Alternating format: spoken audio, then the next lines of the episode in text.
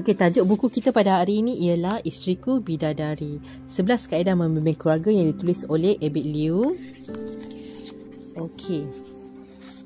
Dalam buku ni dia ada 11 bab dan mempunyai 401 muka surat. Jadi tajuk yang pertama dia ialah Isteriku Bidadariku. Isteriku Bidadari. Untuk merasa nikmat bahagia, jangan kita tunggu sehingga minggu depan. Jangan kita tunggu sehingga kita kaya. Jangan kita tunggu sehingga kita memiliki apa yang kita inginkan tercapai. Pilih dan buatlah keputusan untuk bahagia sekarang. Setiap insan di dunia ini inginkan kebahagiaan. Maka setiap daripada kita sentiasa dan ingin mencari bahagia. Aktiviti seharian kita daripada pagi sampai malam sebenarnya sibuk mencari bahagia. Berbagai usaha dan cara dicuba dan dibuat demi menggapai sekelumit erti bahagia. Namun, terkadang bahagia yang kita harapkan derita yang menjengah. Semakin kuat kita berusaha menuju bahagia, semakin menderita jiwa dan hasad jasad kita.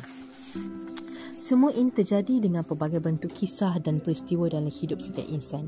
Jiwa kita semakin comot dan terluka ketika kembali menghadap Allah Subhanahu Wa Taala. Allah Subhanahu Wa Taala sangat kasih dan sayang akan hamba-Nya sehingga telah menunjuk dan menyediakan jalan bahagia. Namun, kerana sifat tidak sabar dan yakin, maka kita mencari jalan lain untuk bahagia. Setelah kita berlelah dengan jalan yang kita pilih, akhirnya kita kembali ke jalan yang sebenarnya telah disediakan sejak daripada awal lagi. Oleh siapa? Oleh Tuhan yang Maha Penyayang dan Pengasih iaitu Allah Subhanahu Wa Taala. Malah hakikat sebenarnya semua insan dalam dunia ini berhak untuk memperoleh kebahagiaan. Naluri ingin bahagia ini adalah kurniaan paling agung daripada Allah Subhanahu Taala terhadap hamba-Nya. Bahagia itu adalah hak milik mutlak semua orang tanpa mengenal bangsa dan jantina. Malah Allah Subhanahu Taala menciptakan setiap insan dan menyediakan kegembiraan abadi untuk dinikmati oleh setiap penciptanya, setiap ciptaannya. Setiap insan akan berbahagia jika berjaya memperoleh redha Allah Subhanahu Wa Taala. Allah menciptakan syurga bagi setiap insan untuk menikmatinya. Namun, hakikat bahagia bermula daripada hati. Hati adalah penentu kebahagiaan. Bagi yang beriman, bila hati mengenal Allah Subhanahu Wa Taala, maka itulah sumber kebahagiaan bagi semua keadaan. Bahagia itu hanya mampu dikecapi apabila hati dipenuhi dengan kebesaran dan keagungan ilahi. Untuk menyatakan hakikat ini, Allah Subhanahu Wa Taala telah mengutus para nabi dan rasul yang terdiri daripada kalangan manusia untuk mengajar makna bahagia kepada setiap jiwa manusia. Allah Subhanahu Wa Taala sanggup menyusahkan para kekasihnya untuk tujuan yang besar itu. Sesungguhnya, susuk tubuh yang paling bahagia sepanjang zaman sehingga hari kiamat ialah Rasulullah sallallahu alaihi wasallam. Walaupun rumah Rasulullah sallallahu alaihi wasallam hanya kecil dan sederhana sehingga kan apabila Rasulullah ingin memasuki rumah baginda terpaksa membongkokkan kepala untuk melalui pintu rumah baginda sallallahu alaihi wasallam. Malah ketika bersolat di rumah Rasulullah sallallahu alaihi wasallam terpaksa mengalihkan kaki Aisyah radhiyallahu an supaya istrinya membengkokkan kaki kerana tidak cukup ruang untuk baginda sallallahu alaihi wasallam bersujud. Begitulah berlaku setiap kali ketika Rasulullah sallallahu alaihi wasallam ingin bersujud. Rumah Rasulullah sallallahu alaihi wasallam bergelap walau ketika saat baginda dalam keadaan sakit. Rasulullah sallallahu alaihi wasallam sejak dari lahir telah diuji dengan pelbagai kesusahan, diuji dengan kematian orang tersayang semenjak baginda sallallahu alaihi wasallam lahir sehingga Rasulullah sallallahu alaihi wasallam wafat. Namun baginda sallallahu alaihi wasallam adalah merupakan manusia yang paling bahagia malah kebahagiaan dalam hati baginda sallallahu alaihi wasallam telah mencurah hingga sekarang hingga tumpah ke hati kita pada hari ini. Oleh itu, untuk merasai nikmat bahagia, jangan kita tunggu sehingga minggu depan. Jangan kita tunggu sehingga kita kaya. Jangan kita tunggu sehingga kita miliki apa yang kita inginkan tercapai. Pilih dan buatlah keputusan untuk bahagia sekarang. Maka pada saat ini juga kita akan merasai bahagia apabila kita berserah diri kepada kehendak Allah Subhanahu Wa Taala dan membawa sunnah Rasulullah Sallallahu Alaihi Wasallam dalam kehidupan kita. Orang yang hatinya dipenuhi kebahagiaan walau ke mana sahaja diri mereka diletakkan, mereka tetap akan bahagia kerana sesungguhnya kebahagiaan itu bermula dari hati kita sendiri. Jadi sampai di sini sahaja episod yang pertama. Jumpa kita di episod yang kedua.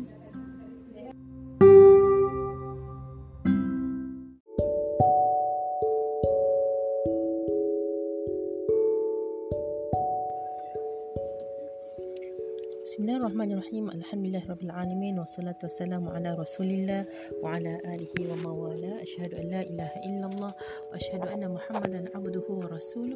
Allahumma salli ala sayyidina Muhammad wa ala alihi wa sahbihi wa barik wa sallim. Alhamdulillah hari ini kita akan meneruskan episod yang kedua dengan buku yang bertajuk Isteriku Bidadari 11 kaedah membimbing keluarga tulisan Abid Liu. Okey, sekarang kita berada di muka surat yang keempat. Jadi kita akan bacakan uh, perenggan yang pertama yang ditulis sendiri oleh Abid Liu iaitu keluarga yang dianugerahkan Allah Subhanahu Wa Taala adalah merupakan lubuk kebahagiaan, lubuk kebaikan dan merupakan ladang untuk kita menanam benih pahala. Keluarga merupakan laluan paling pantas untuk menuju ke dalam syurga Allah Subhanahu Wa Taala. Tujuan sebenar perkahwinan ialah supaya kita beroleh redha Allah Subhanahu Wa Taala. Kita ingin memimpin tangan orang yang kita sayangi dan cintai masuk ke dalam syurga. Itulah saat yang paling indah dan bahagia serta kekal abadi buat selamanya. Tiada cara lain untuk kita beroleh bahagia dan redha Allah Subhanahu Wa Taala melainkan dengan kehidupan yang berlandaskan sunnah Nabi sallallahu alaihi wasallam tidak akan ada penyesalan tidak ada tidak tidak akan ada penyesalan bagi orang yang membawa sunnah Nabi sallallahu alaihi wasallam dalam kehidupan rumah tangga. Hari ini semua perkara telah kita pelajari tetapi malangnya kadang-kadang kita terlupa mempelajari dan menerapkan sunnah Nabi sallallahu alaihi wasallam dalam kehidupan rumah tangga kita. Kita mencari bahagia dengan keluarga tetapi kita lupa lupa kepada Allah Subhanahu Wa Taala dan Rasul Sallallahu Alaihi Wasallam mana mungkin keluarga kita mampu menjadi asbab untuk membawa bahagia terkadang bahagia yang dituntut namun hasilnya duka cita yang diperolehi Suatu ketika dahulu, manusia hidup di dunia ini dengan resah, gelisah dan tidak tenteram. Manusia ketika itu hidup dalam kegelapan. Namun dengan kedatangan cahaya Islam, Islam telah membawa kasih sayang dan cinta. Keluarga orang Islam ketika itu penuh dengan cinta dan kasih sayang sehingga keluarga bukan Islam ingin menjadi sebahagian daripada keluarga Islam. Namun sedih sekali. Hari ini begitu berat dan tenat keadaan keluarga orang Islam. Pada hari ini amalan Islam telah mula keluar satu persatu daripada keluarga orang Islam. Natijahnya ketenangan, cinta, kejujuran dan kebahagiaan seolah-olah berlarian laju keluar daripada rumah tangga orang Islam. Tidak lain tidak bukan ini kerana ini terjadi kerana kita telah ter, telah mencampak dan membuang keluar perintah Allah Subhanahu Wa Taala dan sunnah Nabi sallallahu alaihi wasallam keluar dari rumah kita. Mana mungkin keluarga kita mampu bersinar dan bergemerlapan seperti keluarga Nabi sallallahu alaihi wasallam dan orang terdahulu yang mendapat redha Allah Subhanahu Wa Taala. Rasulullah sallallahu alaihi wasallam telah datang dan membawa bahagia kepada manusia seluruh dunia. Pada hari ini, kita juga dapat menikmati kebahagiaan yang dibawa oleh Rasulullah sallallahu alaihi wasallam. Walau kita tidak pernah sempat mengenali dan melihat jasad Rasulullah sallallahu alaihi wasallam. Baginda sallallahu alaihi wasallam telah meninggalkan kepada kita satu contoh yang mulia iaitu kaedah untuk bercinta sampai ke syurga Allah Subhanahu wa taala cinta yang hakiki dan tiada ucapan perpisahan buat selamanya kerana akan bersama selamanya dalam redha Allah Subhanahu Wa Taala dan seterusnya masuk syurga. Berjanjilah, berjanjilah, berjanjilah dan berjanjilah mari kita semua pegang dan genggam tangan ahli keluarga kita semuanya sehingga memperoleh redha Allah Subhanahu Wa Taala dan seterusnya melangkah kaki ke dalam syurga. Okey, selesai uh, bacaan uh, prakata daripada Abid Liu uh, dengan bertajukkan Isteriku Bidadari dan kita akan sambung uh, untuk bab yang pertama. Uh, tadi tu berkata kita belum masuk lagi bab pertama di episod yang ketiga dengan tajuk romantik kerana Allah Subhanahu wa taala dengan kata tajuk kecilnya hidup ini bukan hanya tentang apa yang kita nak tetapi apa yang Allah nak. وآخر الكلام أقول قولي هذا وأستغفر الله العظيم لي ولكم والسلام عليكم ورحمة الله وبركاته.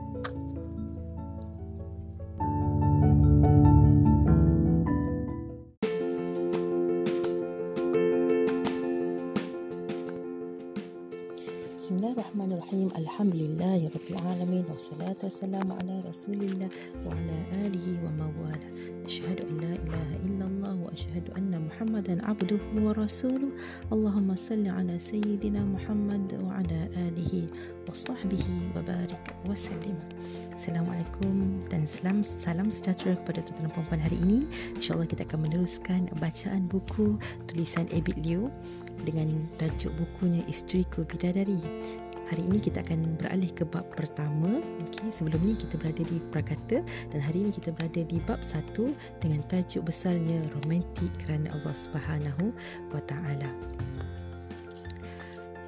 Hati yang memiliki Allah Subhanahu Wa Taala akan sentiasa berkeinginan mengisi kehidupan dengan amalan yang membahagiakan.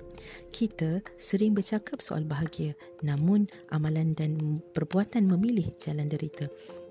Kita sering bercakap soal bahagia namun amalan dan perbuatan memilih jalan derita.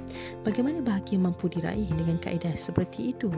Sesibuk-sibuk dan kerisauan Rasulullah wasallam akan nasib umat namun masih mampu melapangkan masa menzahirkan cinta dan kasih kepada ahli keluarga baginda sallallahu alaihi wasallam satu peristiwa yang telah menyentuh hati saya ketika saya terlihat bagaimana seorang lelaki melayan isterinya dengan baik. Walaupun beliau sudah berumur dengan memiliki janggut yang panjang namun begitu mesra menyuapkan makanan ke mulut isterinya. Suapan yang begitu ikhlas sehingga seolah memberi makna kepada perkahwinan mereka dapat dilihat dari riak wajah isterinya yang begitu bahagia pada saat itu. Tidak perlu lagi isterinya cuba menyatakan kepada sesiapa atau dicoret di laman sosialnya. Namun, saya sudah dapat rasakan bahagia yang dirasai di dalam hatinya. Saat ini juga dapat saya rasai dan nikmati ketika saya menyertai program dakwah suami isteri selama sebulan lebih. Program ini dijalankan dengan para suami beriktikaf di masjid manakala para isteri ditempatkan di sebuah rumah yang disediakan khas. Setelah beberapa hari kami akan berpindah ke tempat yang lain dengan kaedah yang sama. Setiap pagi kami akan menziarahi isteri masing-masing di rumah berkenaan di ruangan yang disediakan. Pertemuan ini dipanggil mulakat. Setiap hari ketika saya bertemu isteri saya berasa sangat kasih dan sayang. Pada hari biasa, saya juga sayang. Namun, pada titik itu, terasa seolah ketika saya mengucapkan sayang dan cinta, ia merupakan perkataan baru yang hanya saya dan isi memahami maksudnya. Maksudnya seolah sudah tidak sama dengan makna yang diberikan Kamus Dewan Bahasa dan Pustaka. Perkataan itu hanya dapat difahami oleh kami kerana ia terbit dari hati anugerah Allah Subhanahu wa taala. Semasa pertemuan, terasa begitu sayu kerana di wajah isteri kelihatan mata yang kuyu dan sembab kerana menangis mengadu kepada Allah Subhanahu Wa Taala. Itulah salah satu keindahan ketika menyertai program dakwah suami isteri. Wanita ditempatkan dalam sebuah rumah dan hanya disibukkan dengan amalan dakwah, belajar ilmu, menghidupkan ibadah dan berkasih sayang sesama peserta wanita yang lain. Setelah program berlangsung selama beberapa hari, saya lihat semua sudah rindu dan mula berebut giliran untuk menziarahi pasangan masing-masing. Para suami berlumba-lumba membawa hadiah setiap kali menziarahi isteri mereka. Semasa perjumpaan di tempat yang disediakan, semua saling bercerita dengan kisah, dengan kasih sayang tentang amal masing-masing. Suami berlumba dengan para isteri melakukan kebaikan demi meraih redha Allah Subhanahu Wa Taala. Kerinduan semakin membuak setiap kali bertemu sehingga masing-masing mengucapkan kata cinta dan cuba menzahirkan kasih, rindu dan belai satu sama lain. Di saat berbual air mata mulai tumpah kerana mengenang betapa kasih Allah Subhanahu Wa Taala kepada kami suami isteri.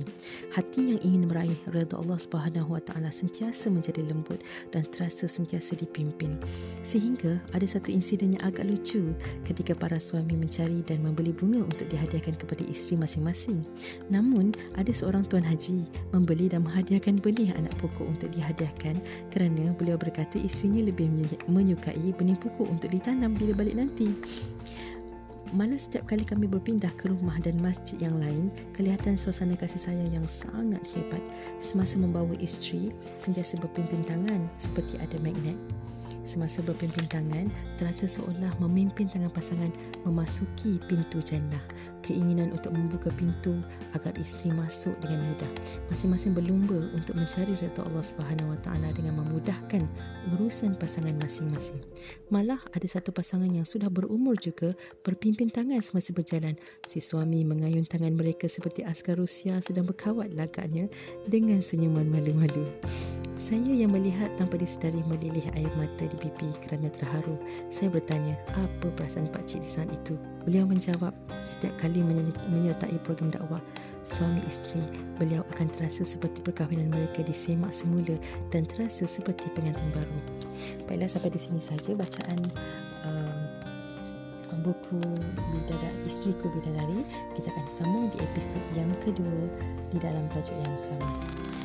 أقول قولي هذا وأستغفر الله العظيم لي ولكم والسلام عليكم ورحمة الله تعالى وبركاته thank you